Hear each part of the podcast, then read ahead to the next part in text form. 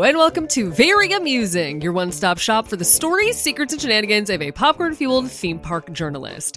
I'm Carlye Wisel, and usually at this point in the episode, I like to gab about my life, I like to gab about things I'm feeling and thinking and things that are going on, but we're not doing that this week because, one, I have been sick for so many weeks. I'm finally okay. I'm finally back to normal, but I've been sick for so many weeks that I've been up to absolutely nothing. If you want to hear about the toy piano my daughter has been playing, that I could talk about extensively because it's been my main source of entertainment the entire weekend. But also, besides that, I want to get right into this episode because we have a big one for you, everyone. We have a gigantic episode, chock full of everything you need to know for visiting the parks at Tokyo Disney Resort. So I'm not going to waste your time. We're just going to turn it right over to that after this commercial break. Stick around. We will be back momentarily. Ta-ta for now.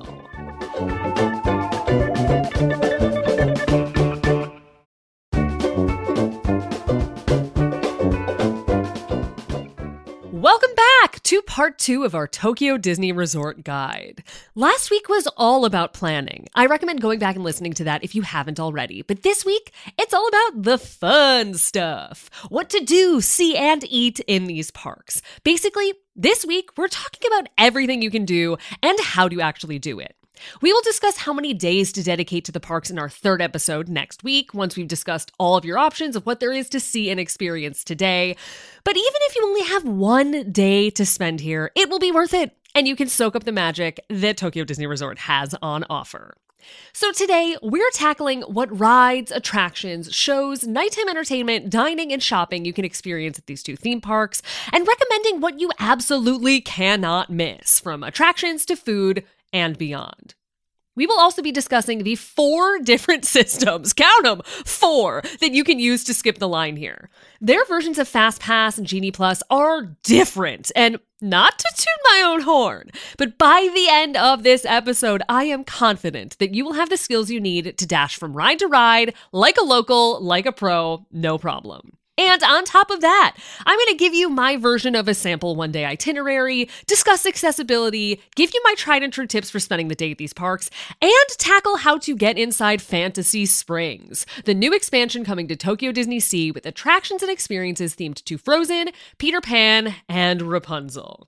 Whew! That's a lot. That's a lot. So let's get into it. Now, if you listened last week, we discussed what you can expect to see within these parks, but I want to touch on the experience first, because I have gotten a lot of questions about the culture, the vibe, the language barrier.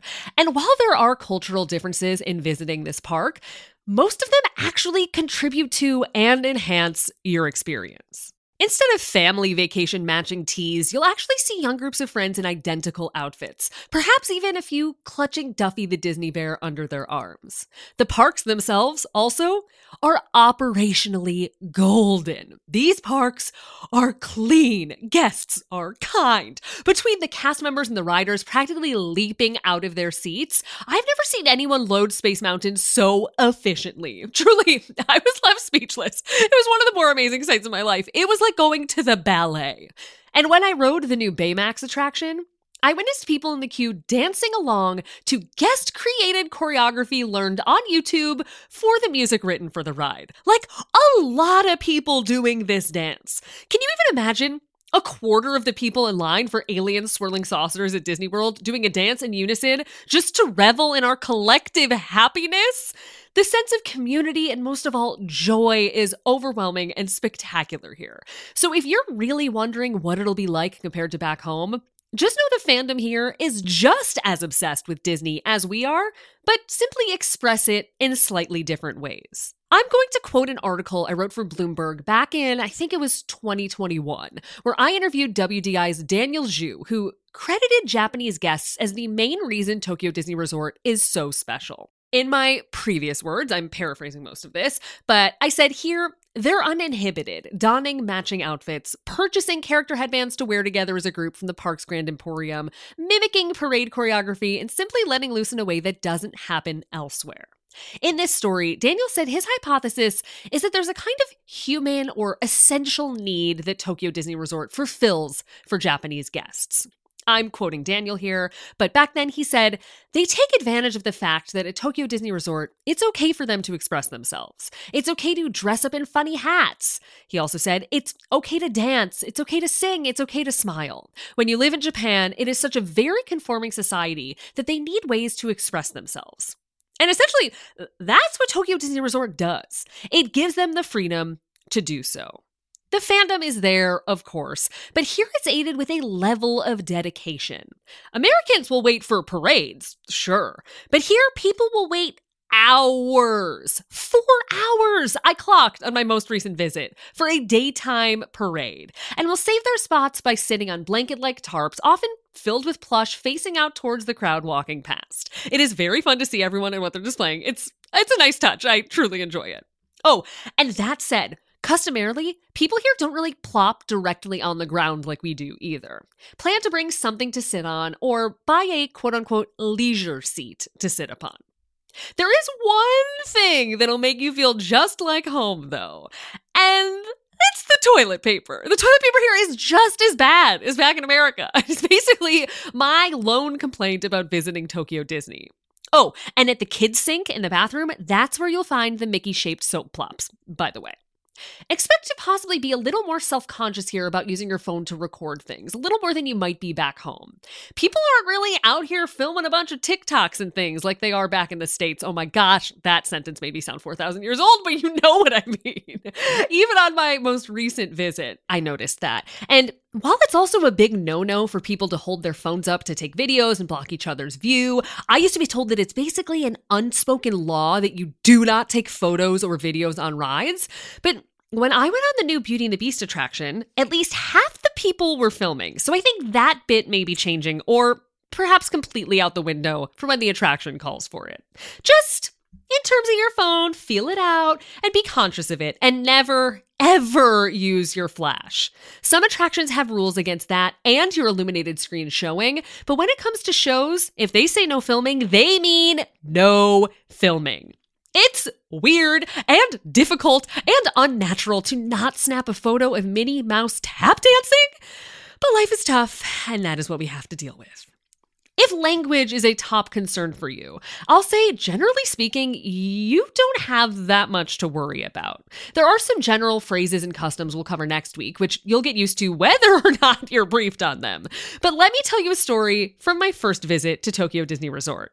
We planned our entire day at Tokyo Disney Sea around riding Journey to the Center of the Earth, a marquee attraction at the park, and we got passes to ride it that evening.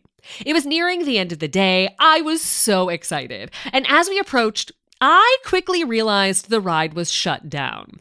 Cast members were out front making an announcement in Japanese, and when I inquired with a sheepish English, that they did not just brush me off. They went and found an employee who spoke English and had them tell me what was happening. The ride was temporarily delayed, but it should reopen before the end of the night, which it did, and it was magical. So if you are concerned at all, I don't speak a word of Japanese, and I can't think of a moment of my 3 trips to Tokyo Disney that it has prohibited or negatively impacted an experience on my visit. That said, do make sure you have Google Translate downloaded on your phone. There was an issue on my most recent trip outside of the resort that I could only solve by typing in English, translating it to Japanese, and then handing my phone to the other person so they could respond in Japanese and translate it back to English. So you definitely want something like that in your back pocket in case anything arises, figuratively and I guess literally, depending on where your phone is. With all of that out of the way, let's get into everything you can expect from the moment you walk through the gates at Tokyo Disneyland and Tokyo Disney Sea. Last week, we discussed essentially everything up until the moment you arrive. But where that's concerned, you're gonna wanna get there early. How early? Well, for Tokyo Disney Sea, once Fantasy Springs opens, as early as your body will let you. I think the general consensus is an hour before opening minimum. But as someone who is always running late and can't really get moving in the morning, let alone in a foreign country, I clocked on one of my mornings that it took me 40 minutes from my arrival on the monorail to actually entering the park. There were a lot of people at security, and the park wasn't even at peak levels that day. So I hope you like caffeine. By the way, sidebar, they do offer green tea in the vending machines in the park. And if you're anything like me, that'll be your secret sauce for staying awake because it's bottled. You can put it in your bag and drink it throughout the day. Bing, bang, boom. It's perfect. There is an English language Tokyo Disney Resort app, and you absolutely need to download this before you arrive at the park. Honestly, you're listening to me now. You're probably on your phone. Just do it. Just do it right now. Just do it right now. Just do it right now. Just have it on your phone so you can mess around on it if you're bored or on the flight or generally whenever, just to get the gist of it all. This app is essential because it's where you can browse character greetings and get ride details and use an interactive map. But most importantly, it's how you'll access their version of FastPass. And it's not like this is some throwaway random app. An English language version of this didn't even exist until a few years ago. So it's a fantastic help compared to pre-pandemic trips. And bonus, you can also log in using your pre-existing Disney account, which many of you likely have and know those passwords by heart. We're going to get into all the skip the line options available to you because you're here for a limited amount of time and we got to make sure you get on those rides. But right before we do that, let's discuss what rides you're even going to be preferencing. And while we can't cover everything today, we are going to instead tackle my favorites, the must-ride, can't-miss attractions at each park, starting with Tokyo Disneyland. My top pick here is, no surprise, Pooh's Honey Hunt. And if you're wondering why people go to this miraculous theme park resort and come back raving about a Fantasyland ride we basically have back home, I get it. I even began thinking the same way on my most recent trip until I waited in line about 50 minutes for it and remembered just how special this one really is. Even though trackless ride technology has swiftly become the norm in the States, this predates that by nearly 24 years. And it's still exceptional. There is a level of unpredictability to the way these ride vehicles move that is so unique and so wonderful. Do not miss it if it is open on your trip. Which brings me, of course, to Enchanted Tale of Beauty and the Beast. This brand new, also trackless ride debuted in 2020, so I'm going to be very thin on details here to avoid spoilers for you. But the build on this one is spectacular. The ride vehicle motion is unlike anything else. I can't stop raving about it. But even the exterior portion, you approach the facade of Beast's Castle and then you get closer and it's the castle. It's the castle, it's not a facade. You enter through the castle. It is a stunning moment from the jump, which makes for a fantastic experience. I will say it is not my personal favorite attraction. For many people it is, but I do think it is spectacular. It's an A+, and absolutely something you have to see and go on while there. Not to mention a really great example of what new technology can do to bring a popular movie already utilized in the theme parks to life in a brand new way. Now, that said, I do not feel good about this next recommendation. I do not feel good about recommending Splash Mountain in 2024. Okay, let me say that. I am glad Splash Mountain is gone from the domestic parks. The story these characters are drawn from is awful. And Tiana's Bayou Adventure cannot replace it in Florida and California quickly enough. But I also recognize that some or many of you listening to this may associate this ride more with nostalgia than its source material. In fact, that's probably likely. And despite its terrible source material, it is very likely that you listening to this have spent much of your life growing up with this purely as a slightly scary flume ride filled with furry friends. And here in Japan, it is like walking through a nostalgic fog back to your youth. The upkeep, the audio animatronics, the quality of show in this one, it's bar none, which is why I feel I kind of have to recommend it to you if you're traveling there. Again, to emphasize, source material, very bad. Racism, horrible. Still a problem to this day. You got to be part of the solution so you're not a part of the problem. The ride, yikes. But here in Japan, purely due to their level of ride upkeep, every animatronic looks like it is barely aged. It is something worth seeing purely for that. Oh, and also another small bonus, you won't even get too wet on it. It's a Tokyo thing. If you are going to Tokyo Disney Resort before July 31st, Space Mountain is a must for you. If you can ride Space Mountain before it closes for a complete overhaul and a brand new attraction, I recommend prioritizing it, just because this too has the retro vibes you are looking for. A possibly unexpected recommendation, but one nonetheless. And then I say, do at least one classic we have back home that here you can experience in a different language and a different way. Pirates of the Caribbean, Jungle Cruise, which I did at nighttime and loved, Haunted Mansion. Hearing rides like these in Japanese with a different audience is so fun. And then there are some honorable mentions. Big Thunder Mountain Railroad, Country Bear Theater at Christmas time, if they still do the special show. I'm struggling to confirm it, but still. Happy Ride with Baymax. It's great, but the line tends to be really long. We can get a pass for it. Monsters, Inc. Ride and Go Seek, which only exists here, so you kind of sort of have to do it. But honestly, on my last trip, I did not love it as much as I remember.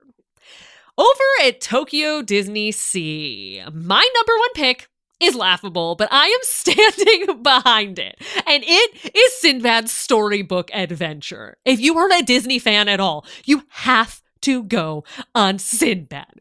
The amount of money spent on this ride, you guys, the sets are unbelievably big. The density of animatronic figures is bonkers. And the length of this ride, anywhere else in any park, they would have cut at least 2 show scenes to save money. It's a slow boat ride, and it's my top pick. That's how wowing it is.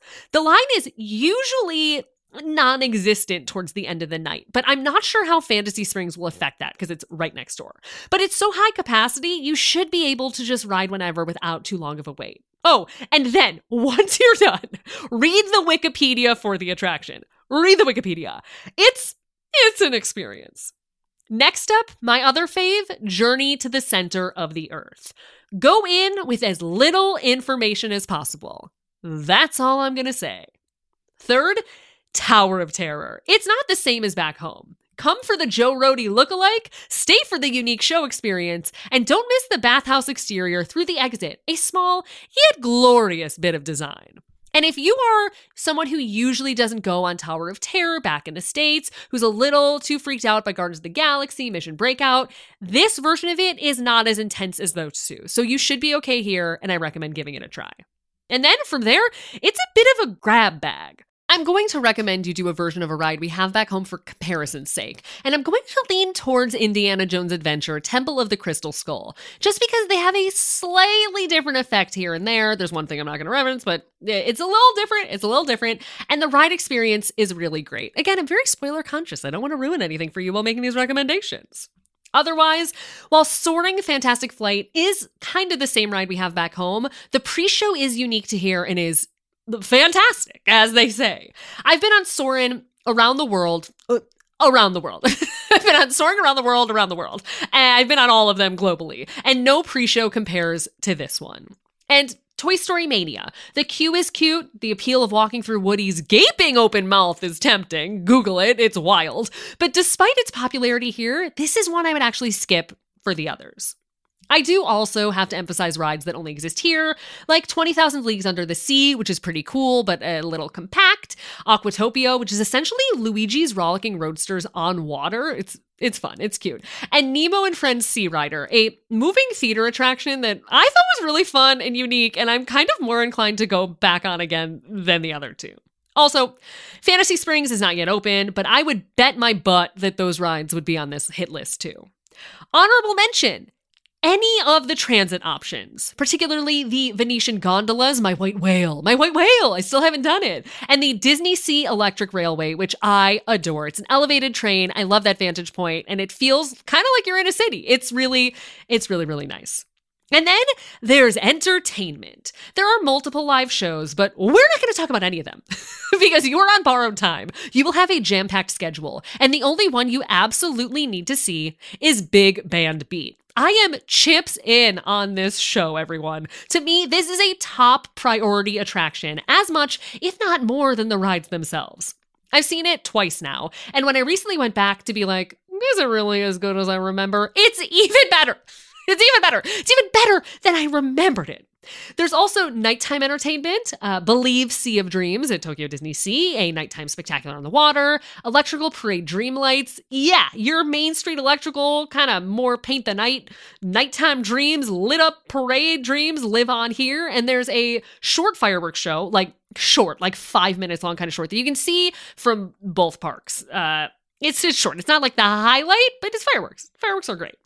If you are visiting after September 20th, 2024, note that there will be a new castle show that will bring, one, Marvel to their nighttime entertainment for the first time. Very interested in that. And two, projection technology, kind of like what we see with Happily Ever After. I'm not sure what that show is going to be like, but worth noting that if they're pushing the projection technology, hopefully it's pretty good. And then, of course, there are the characters, but most importantly, the Duffy. If you listen to this podcast or have ever heard me yell anything on the internet, you've heard about Duffy the Disney Bear and how Duffy is inextricably tied to Tokyo Disney Sea. You will see Duffy everywhere at these parks, dangling off backpacks, little keychains, on clothing, small children in costumes, my favorite version, even groups of friends carrying their Duffy around, as I mentioned before. And if you want to know more about Duffy before you travel to Tokyo, you've obviously come to the right place. This is old news for many of you listening, but if not, for the one person who is not in that situation, if you want to learn about how Duffy brings out Iyashi, or that comforting feeling that something good will happen if you hold them close. Our Duffy episodes, our explainer, all about Duffy and Friends, our live Duffy panel from D23 Expo, all of those are in the show notes of this episode. And I call those out because all of that conversation, the fan fervor, it all grew out of the Japanese reception to Duffy at this resort. Now, there are a couple ways to see and meet Duffy at the parks. Duffy and Shelly May have separate meet and greets at Tokyo Disney Sea, and that's really the only place you can snag a photo with them. Otherwise, you can spot them in the waterfront shows at Tokyo Disney Sea and at a show restaurant at Tokyo Disney Sea, which we will discuss later this episode. For other characters, you can officially meet Mickey, Donald, and Minnie in these kind of like 90s explorer outfits in Tokyo Disney Sea, and Mickey in an iconic white blazer towards the front of the park. And at Disneyland, you can also meet Mickey towards the front of the park, Donald and Daisy looking like boy and girl scouts. There's a Toontown meet and greet with Mickey and a newer debut, Minnie's Style Studio, which features her in fun outfits and different city backdrops. I got Paris, which I wanted when I went. I loved it. But I call those official meet and greets because you are more likely to experience the kind of sporadic, spontaneous, out in the crowd style meet and greet like you see at Disneyland, especially today, at both parks. Friend of the podcast, TDR Explorer, has an extensive list of these with locations in his guidebook. But one thing to take note of is that, in my experience, instead of forming a sporadic line or kind of just rolling up to take a photo with a character on the move, here, whenever I've met a character like this, I've experienced it as guests kind of ending up in a circle or a semicircle around a character. And then you're kind of selected to take a photo is the best way to put it. You can ask, may I please have a photo? But usually it's a little bit of a delicate dance, which adds a fun little element to it. So like a little like, ooh, you got to earn it, which is, I don't know, I think it's fun and different. And that's what you can expect to see inside the park, which leads us to the biggest question of the day. How do you skip the line for this stuff so you can see all of it on your vacation? And I'm about to let you know after this break.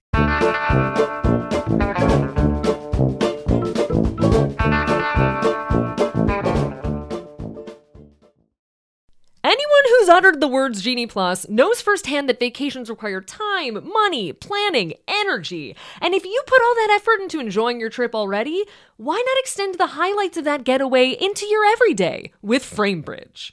Put that vintage Epcot ticket up in your office and give it a little personality. Surprise your kid with their favorite character's autograph immortalized on the wall of their room. Framebridge makes it so easy and affordable to custom frame any photo, park map, or even cocktail napkin from a theme park hotel bar in just minutes. You can mock up exactly what it'll look like on their website before you even spend a dime. Things ship fast and they ship for free, and their colorful custom framing means they'll not only help you plan your gallery wall, but make sure your place looks cooler than the interiors of that mid-century modern home within Spaceship Earth.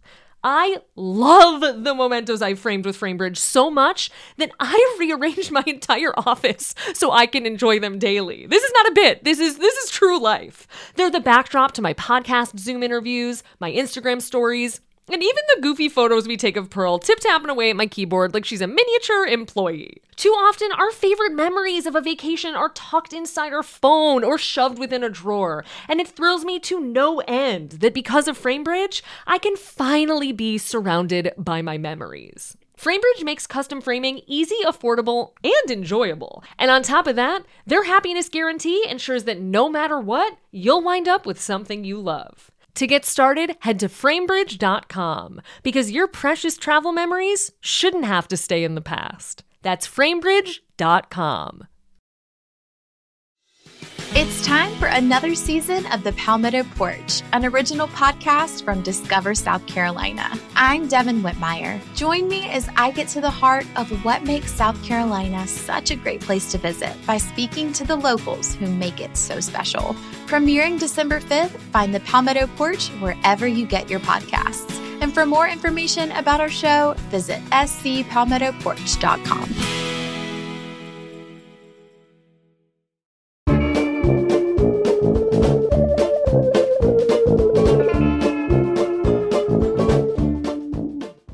Welcome back. Now that we know how much great stuff there is at Tokyo Disney Resort, let's discuss how do you actually accomplish all of it. Back home, as many of you are familiar, we have Genie Plus and Individual Lightning Lane. Genie Plus is essentially our updated version of FastPass or FastPass Plus, and Individual Lightning Lane is a one-off a la carte purchase to skip the line on the most popular rides. In Tokyo, the equivalent products are Priority Pass and Premier Access. The Tokyo Disney Resort 40th Anniversary Priority Pass, a mouthful, I know, we're just going to call it Priority Pass. This is Fast Pass, free Fast Pass, just like how you remember, only you book it on your phone. And that way it's pretty similar to Genie Plus. Most of the attractions in the park are eligible for this skip the line pass, except the most in-demand ones. The process is also pretty straightforward. You don't choose your return time, it's simply next available. You can book another Priority Pass, either 120 minutes after obtaining your last one or once the start time begins for your most recent pass booking, whichever is sooner. And regulars to the American parks, take note of that language because that's a little different from what we've discussed for Disney World. Here, it's not when you scan into the ride, it's when that return window simply begins. So you can actually book something new sooner here than at home. Also here in Tokyo, you can book the same attraction twice in a day if you'd like, which is fun. The freedom of choice. Again, this Priority Pass is free. Even though it works kind of like Genie Plus, you do not have to pay for this. Priority Pass, as we just discussed, will last until April 2024 at a minimum, but the end date has not yet been announced. So if you are traveling after April 1st, 2024, be sure to check the Tokyo Disney Resort website to confirm this 40th Anniversary Priority Pass is still being offered or to learn about what may take its place. And then there is Disney Premier Access. Both start with a P, which I find to be terribly confusing. But just remember, Premier is like a debut, which means it comes first, which means you're the first one to get on the ride. Okay, that makes absolutely no sense. But Premier is their Individual Lightning Lane, and I'm never going to explain my reasoning again. Priority Pass, free. Premier Access, paid. There you go. That's the best way to do it. This paid Premier Access is how you will pay to skip the line on the most in-demand rides and get reserved viewing for select shows and experiences. Unlike Priority Pass, which is free and used on many attractions at both parks, this costs money and is used on the elite, tippy-top attractions you're more than likely going to want to go on while you're there. At the time of recording, Premier Access is used on Tower of Terror, Journey to the Center of the Earth, Toy Story Mania, and Soaring Fantastic Flight at Tokyo Disney Sea, and Splash Mountain, The Happy Ride with Baymax, and Enchanted Tale of Beauty and the Beast at Tokyo Disneyland. You can book these one at a time after entering the park, but you can actually book them more frequently than back home with Individual Lightning Lane. Here, you can purchase another one 60 minutes after your most recent purchase, or after the start time, whichever comes first. You can also book a ride multiple times in a day, and there's apparently no limit to how many Premier Access passes you can buy. On top of booking for those rides, you can concurrently book for eligible parades and shows at both parks, including Tokyo Disneyland Electrical Parade and Believe Sea of Dreams, the waterfront show at Tokyo Disney Sea. So feasibly, within 2 hours of entering, if applicable, you could book 2 of these premier access attraction lightning lanes, as well as another for a parade and a nighttime show, or both if the park has both. You can also choose your return time in advance. Pricing currently ranges from around $10 to $17, and is worth it. I understand budgeting, I understand it, and those prices can add up if you use this multiple times. But remember, tickets are so much less expensive here than back home, and skipping the line on popular rides will help you do more in your limited time at the parks while you are in Japan. But remember, this is where you may hit a credit card snafu.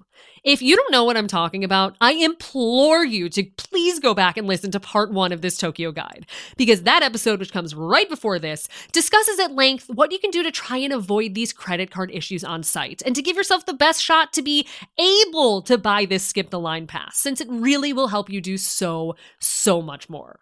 But if you end up in a bad way and none of your credit cards will work, there is an option to purchase Premier Access in person.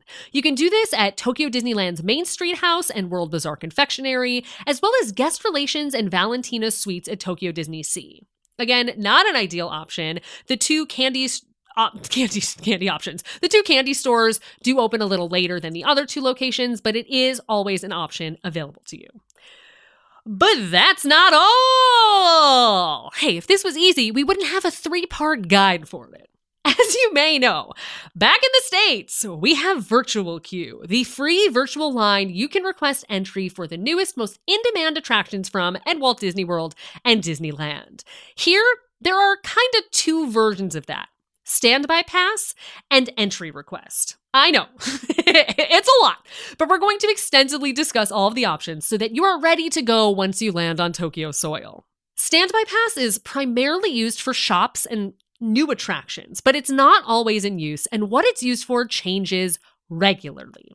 I have left a link to Tokyo Disney Resort's Standby Pass page in the show notes, so you can easily check what is currently required and what will use Standby Pass on your trip. But if you are going at a busy time, you will likely be using this. Note as well, this is what you'll use to get into Fantasy Springs, but more on that in a bit. As for entry request, if you have heard people discuss about a lottery for Tokyo Disney shows, this is what they're talking about. Entry request is also kind of like a virtual queue, but it has this more of a select at random element to it, because you may or may not get in using it, which is kind of fun. I mean, so long as you don't get the dreaded "we're sorry" screen, that is. Currently, it is being used for indoor shows like the can't-miss Big Band Beat show, and outdoor ones like Jamboree Mickey, Let's Dance at Disney Sea. It's works on a few shows at Disneyland, and also for a front-of-park Mickey Mouse meet and greet at Tokyo Disneyland. You or your group can attempt an entry request once per day for each venue requiring it. And if you win, it'll give you an assigned seat, where applicable.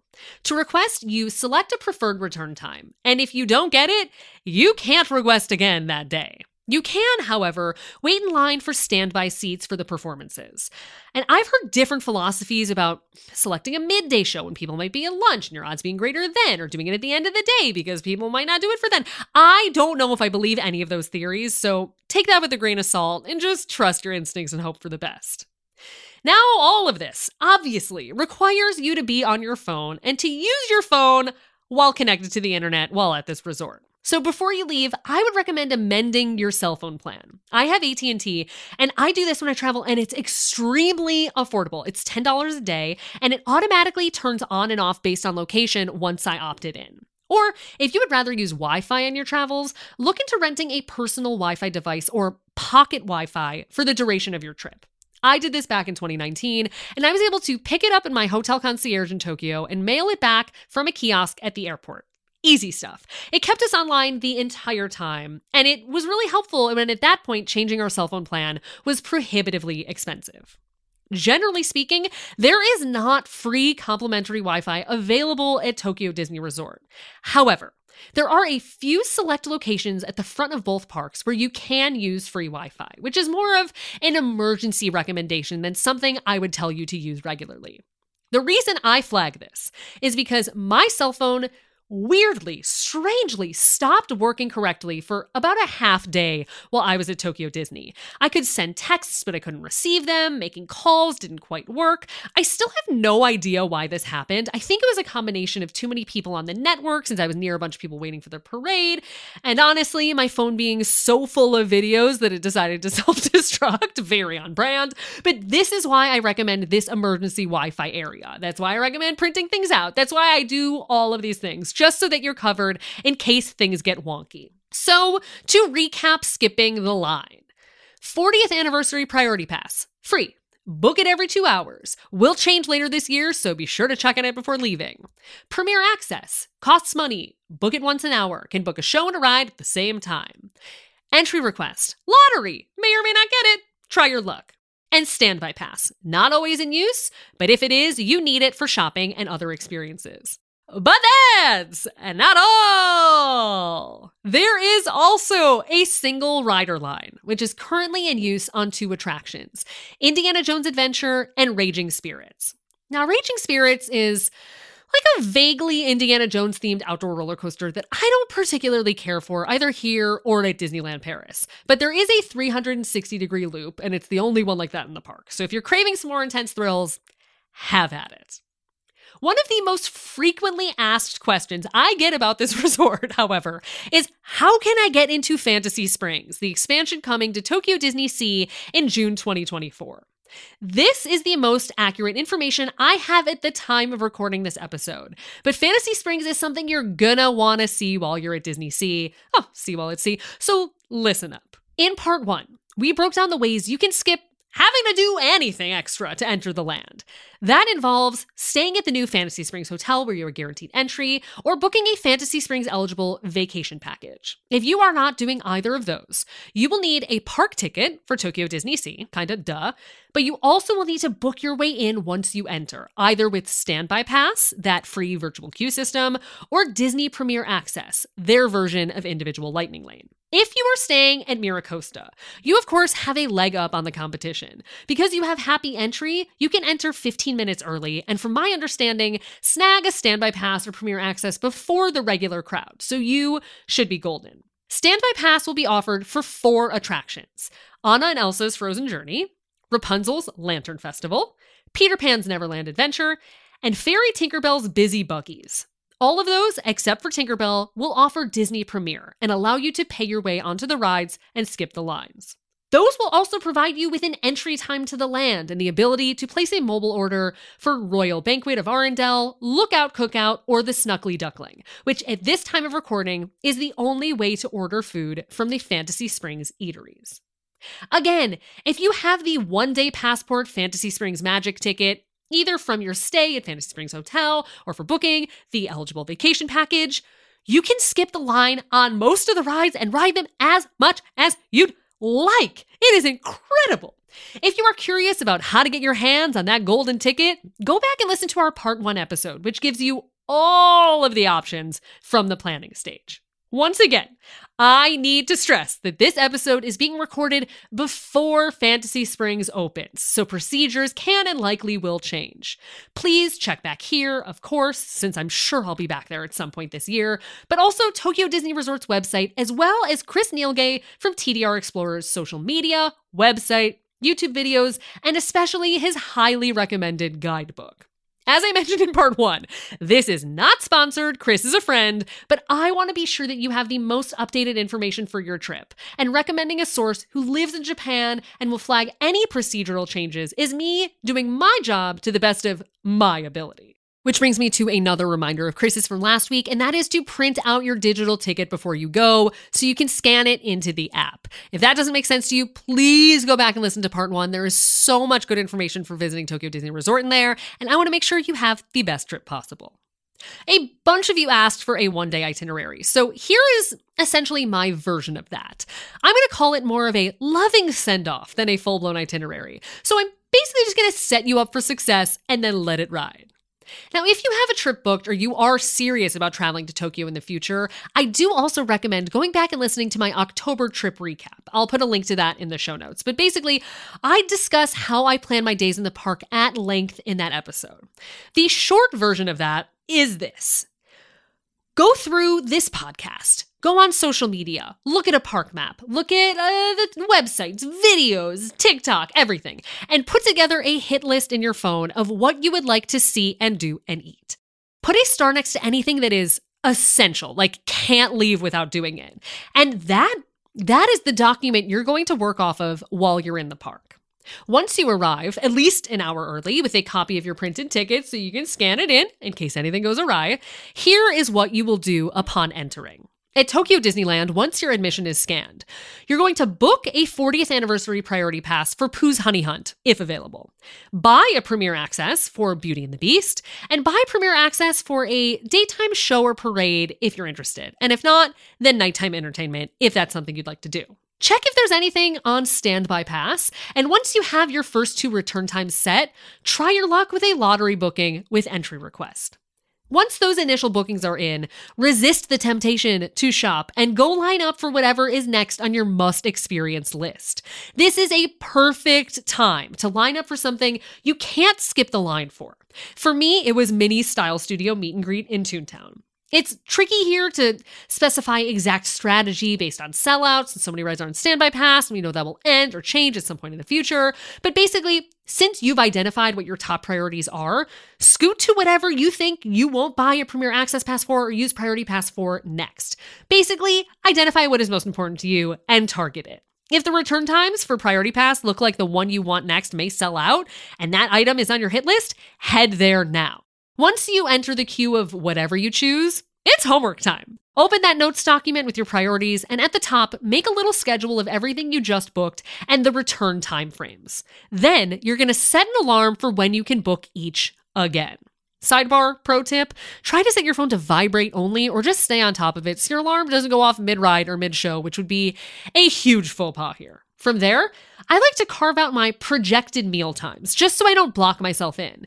And then I try to spend time between return times shopping and looking at special small details, especially things like their penny arcade located off the World Bazaar, their main street, which is freaking adorable.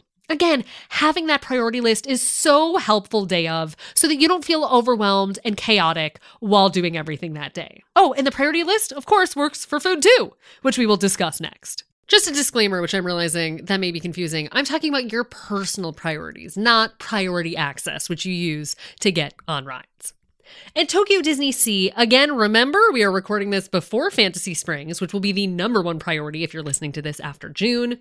It's kind of the same deal. Once your admission is scanned, buy Premier Access for Journey to the Center of the Earth, book 40th Anniversary Priority Pass for Indiana Jones if you're in a group, or 20,000 Leagues Under the Sea if you're okay using the single rider line for Indiana Jones later, and buy Premier Access for nighttime entertainment if applicable.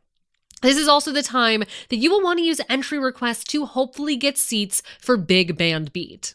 From here, again, line up for your next biggest priority. If it seems like Soarin' Premier Access passes are going quick and you really want to see that, consider that. Otherwise, follow my lead and walk to the back of the park to hop in line for Duffy and or Shelly May. Once you get in line, again, it is homework time. Open the notes, make the schedule, set the reminders, and this time, slot in whichever show of Big Band Beat you think you'd like to arrive early to and wait for, if you didn't get it in the lottery, and build everything else around that. If you are spending 2 days at Tokyo Disney Sea, I recommend trying to book Big Band Beat on day one so that you can attempt it with the lottery to save time and then wait in line on day two if you lose out twice. And of course, when Fantasy Springs opens, prioritize that among everything else. Wow, I'm going to need to print out the transcription of this episode and just bind it and mail it to everyone listening, aren't I? Whew, now we are nearly done with all my tips for visiting Tokyo Disney Resort and doing it right, but we cannot conclude, obviously, without discussing dining. And I'm going to be very blunt with you here. If you are looking to me to heap praise upon the meals and treats at Tokyo Disney Resort, this podcast is not gonna do that. Don't get me wrong, there are foods I love there. I dream of having them again. They are fantastic. This is, after all, the only Disney resort that takes popcorn as seriously as it begs to be taken. But I'm gonna publicly admit something right here, right now. And that is that my tummy is not right whenever I spend more than 36 hours at this resort. If you haven't heard this from anyone before, including myself, I'm sorry. I don't know why no one else is telling you this. But as much as cutie little videos of Donald Duck buns and alien mochi and other cute character-shaped foods permeate your social media feeds, which is a problem I participate in as well when I highlight my favorite dishes, there is another side to this story. And maybe it's just me. I don't think it is, but maybe it's just me. Maybe it's my Californian organs. But finding fruits and vegetables and natural sources of fiber just isn't gonna happen here. The portions are also small. I order multiple items here. I'm a hungry girl. And a lot of it can be meat and especially carbs. Breakfast breads and buns with meat and churros, and I just need more than a sprig of broccoli with a meal to keep this engine running.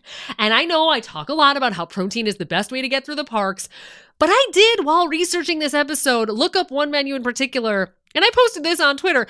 I saw a photo of what they call a snack, which is a container full of nuts, wedge potatoes, and sausages, just loosey-goosey sausages, just rolling around like a highlighter in your school backpack. So things are a little different here, and vegetables are hard to come by. And I'm not saying this to whine. Again, I love it here. There are foods I'm dreaming of eating again as I'm sitting here recording this. The black pepper popcorn, oh my gosh. But I just want to frame the culinary offerings here with that small caveat before we dive in, starting with table service sit-down restaurants. Priority seating or dining reservations at Tokyo Disney restaurants open 1 month in advance. They open at 10 a.m. Japan time, which is 8 p.m. Eastern, 5 p.m. Pacific, the day before. At Tokyo Disneyland, these bookings include places you'll recognize from home, like Crystal Palace and Blue Bayou, along with Center Street Coffee House, a more casual diner-like restaurant I've been to twice and enjoyed for a quick, easy meal. At Tokyo Disney Sea, this includes Magellan's, the Grand Restaurant you've likely heard about and seen on social media, and Teddy Roosevelt Lounge, which, yes, is incredible, a cocktail bar and restaurant aboard a ship themed to an American president. Why not? There are also show restaurants, whose priority seating reservations open an hour earlier than standard restaurants 1 month in advance. Those go up at 9 a.m. Japan time, which is 7 p.m. Eastern, 4 p.m. Pacific, the day before. There are two at Disneyland, a variety show with the Diamond Horseshoe that is basically a bizarre version of Hoop-Dee-Doo Musical Revue, and Mickey's Rainbow Luau, a live dinner show that's a full-blown luau with Mickey, Minnie, and the gang. I've been to both. They are wildly entertaining with some of the absolute worst food I've ever been served in my life. I was given a sausage with a bone sticking out of it at one, a comedy sausage, a Toontown sausage at the most expensive meal of that day.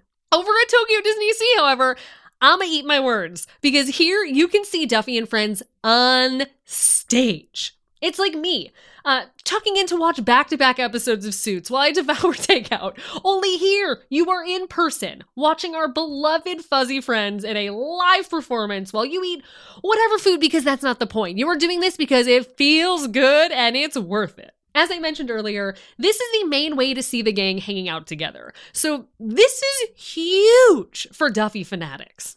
I've only seen the previous iteration of the show, which didn't require dining reservations, just like a quick service burger as the price of admission. But I put a link to the new version of the show in the show notes so you can check it out.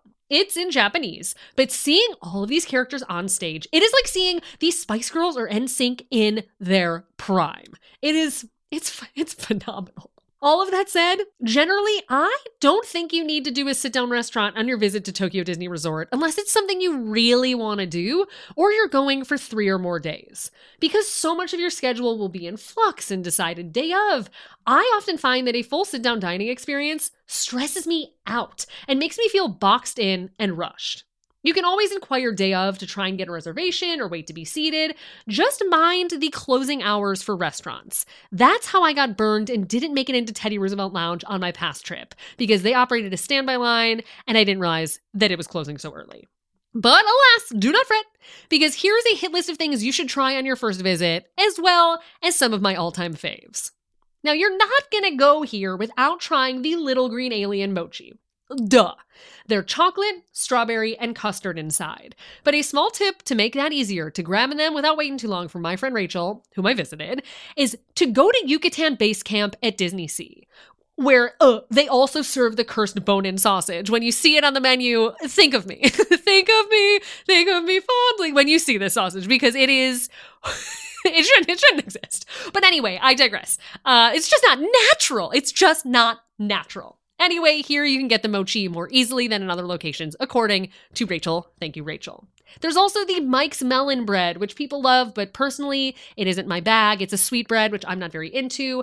There are also tons of specialty drinks throughout the resort, very fun things that you can get involved in. But mostly, brace yourself for some fun Mickey-shaped foods. There are regular pastries and macaroons and things like that, but items you need to keep an eye out for.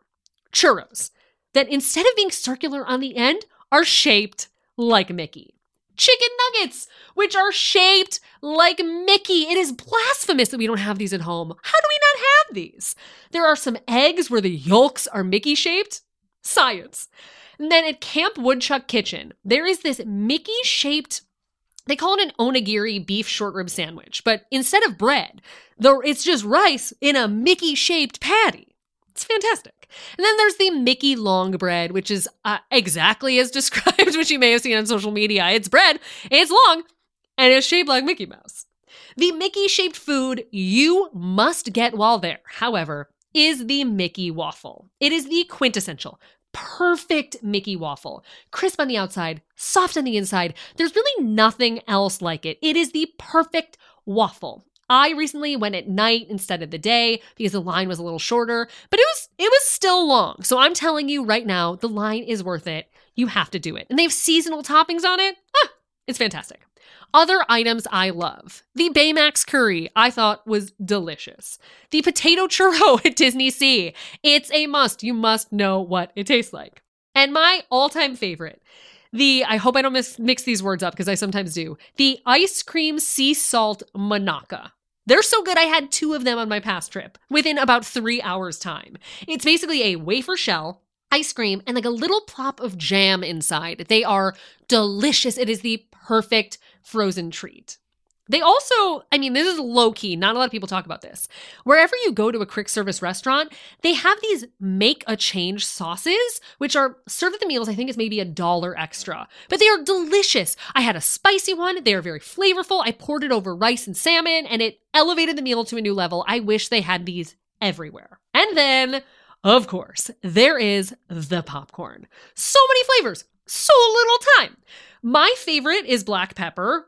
Oh, black pepper, so good. But I've tried to make it at home and it's not the same. I really need to go back to get it. But I love the garlic shrimp, obviously. And I also love the milk chocolate. They're only a few bucks, so it's a great way to try them all. I've gotten plenty of questions about vegetarian options.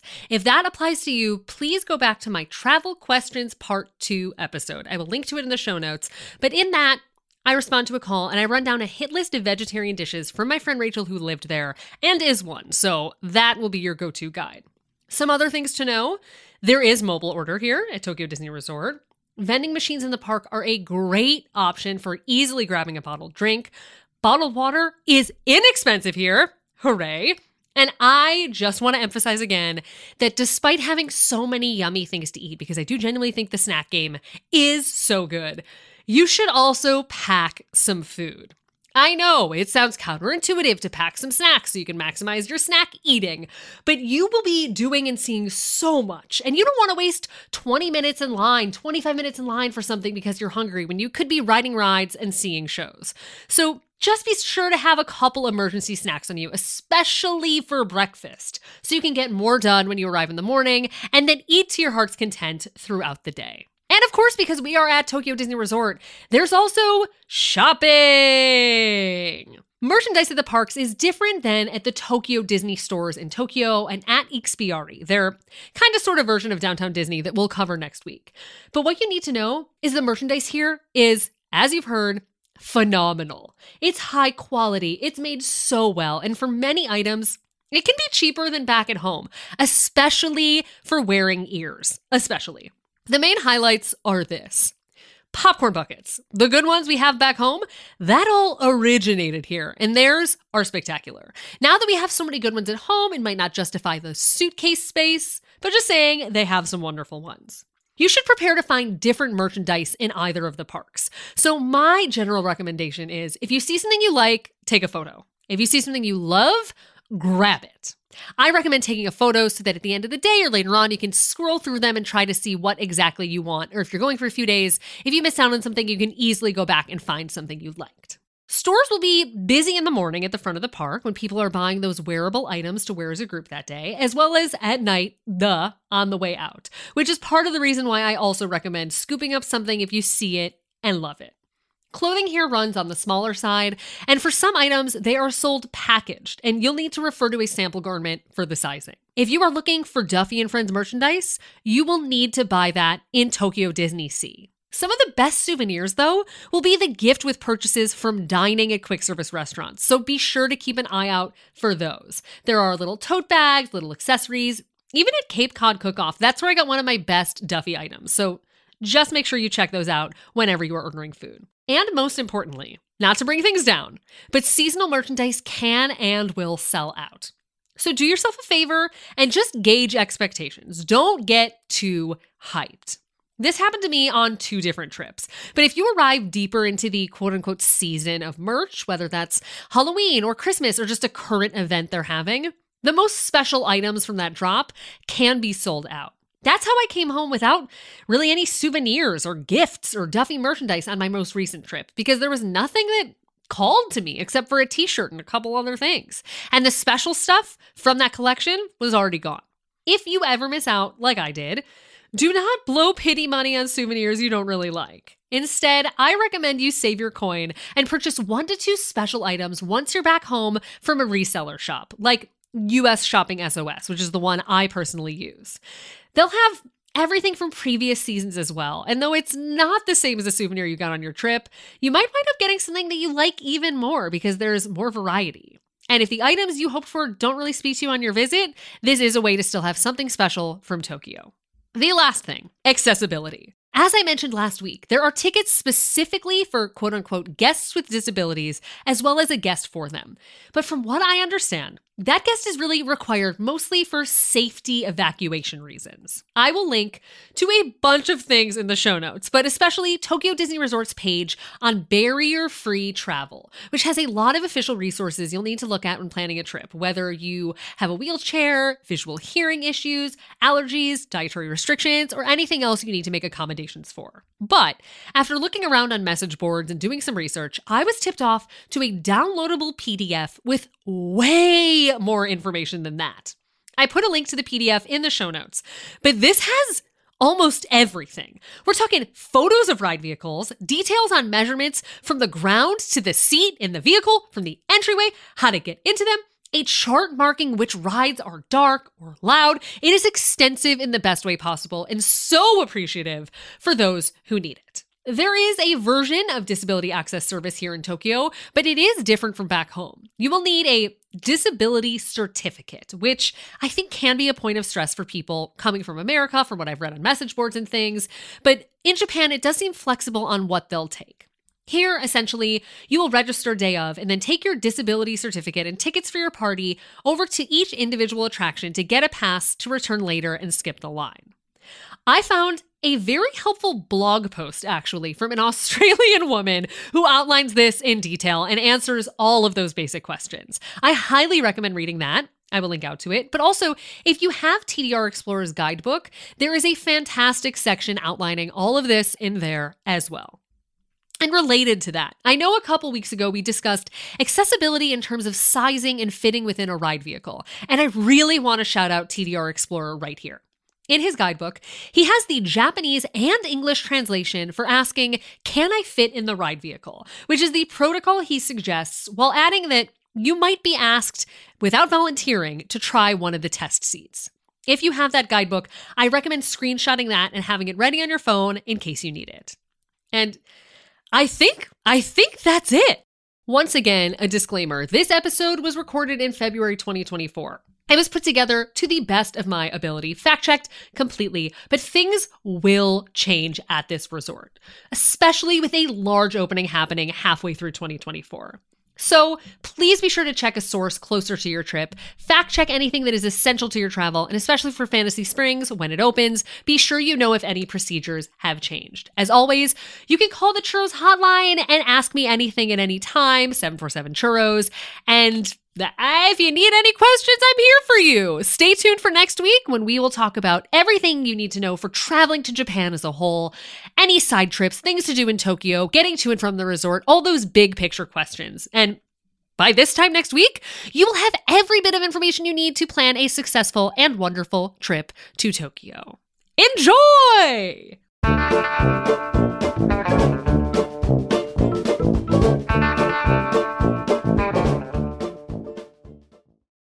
Do you have that one piece of clothing you keep going back to, no matter how full your closet is? Having a versatile, high-quality favorite feels great, but having a whole closet full of them feels even better. American Giant puts the quality, durability, and comfort they're famous for into everything you need for your spring days, from premium t-shirts and jeans to lightweight French terry joggers and their legendary best hoodie ever. Whether you're dressing for work, the gym, or happy hour, you're sure to find your next closet go-to from American Giant. And it's all made in America and designed to last a lifetime. Get 20% off your first order at American-Giant.com with code STAPLE20 at checkout. That's American-Giant.com, code STAPLE20. Everybody in your crew identifies as either Big Mac Burger, McNuggets, or McCrispy Sandwich, but you're the Filet-O-Fish Sandwich all day. That crispy fish, that savory tartar sauce, that melty cheese, that pillowy bun... yeah, you get it. Every time. And if you love the Filet-O-Fish, right now you can catch two of the classics you love for just $6. Limited time only. Price and participation may vary. Cannot be combined with any other offer. Single item at regular price. Ba-da-ba-ba-ba. That's our show!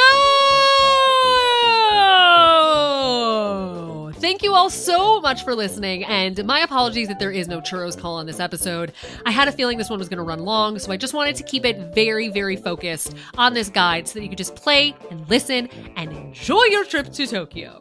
If you liked this episode, if you found any of this advice to be helpful, please rate, review, and follow us on Apple Podcasts or rate and follow us on Spotify. It's not just the thing you say at the end, it really makes a difference, and I'm very, very grateful to each and every one of you who have done this over the years. If you have a question about Tokyo or anything else, we're getting a lot of calls about Disneyland Paris, which I find interesting, which we will get to sometime soon. You can give us a call at 747-CHURROS. You can leave us send us a voice note, text it to 747-CHURROS, or email it to 747churros at gmail.com. And I don't mean to be facetious about Paris. We will get to it. My brain is in Tokyo, and we gotta wrap this one up before I move on to that. Thinking probably in like 2 months, maybe? I'll get you. I will help you. I promise. I promise. I will help you on your Paris trips and beyond. If you want to tell people how much you love Very Amusing without even saying a single word, you can buy merchandise at very-amusing.com. You can follow me at Carlye Wisel on all the things. I've been using Threads more. Anything at Carlye Wisel for theme park news and details and little jokes, little yuck-yucks. Or you can join the family at facebook.com/groups/Carlye Wisel. This episode was edited indubitably by Jeff Fox. Thanks so much for listening. See you real soon.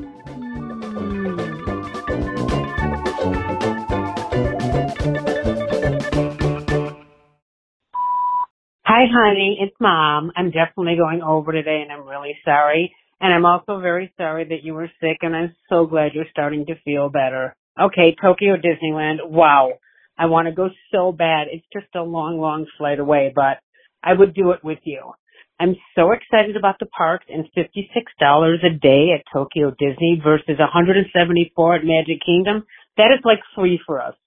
I would love to go see Tokyo Disney, the sea and the Main Street and Mermaid Lagoon and an ocean liner. I have to go with you. But the best is the guaranteed park tickets. To know that you're getting in the park takes away so much anxiety. All right, the Toy Story Hotel. I remember from one of your older, I think a year ago, a very amusing podcast of Tokyo. You were staying at the Toy Story Hotel, and they provided pajamas to borrow, and you went in the hall by a mirror by the elevator, and you took pictures. And I'm like, I am going back and doing that with you. But how do you not take home the pajamas? They're on loan? What does that mean they're on loan? I have to have them. But, of course, I would buy them because I'm not getting arrested for pajamas. There's no way. So I promise you now, if you take me, I will not get you in any trouble or me in any trouble. All right, for the sweet caller, I am so happy that my words helped you last week in any way. That makes me tear up. I was so happy. Thank you, honey. You are all so nice to me, and thank you all, and thank you, Carlye. I love you so much. Okay, what is in a name? I did go to high school with this girl, Carlye, spelled the same way. She was beautiful, and I absolutely loved her name and the way she spelled it. It was a one-of-a-kind spelling, and it stuck with me. I always kept that name, and I kept it in the back of my head and the spelling, and I thought if I ever have a girl, that's the name that I wanted. But you live up to that name, honey. Besides being beautiful and smart and sweet, you are the only writer and podcast host that spells Carlye that way, so you do stand out from the rest. I remember going with you to New York, to the New York Post, and we have a friend there, Isabel, and she's a writer, but the receptionist said, oh, my God, you're Carlye? That's spelled Carlye. I follow you. Oh, my God, your name is like no other.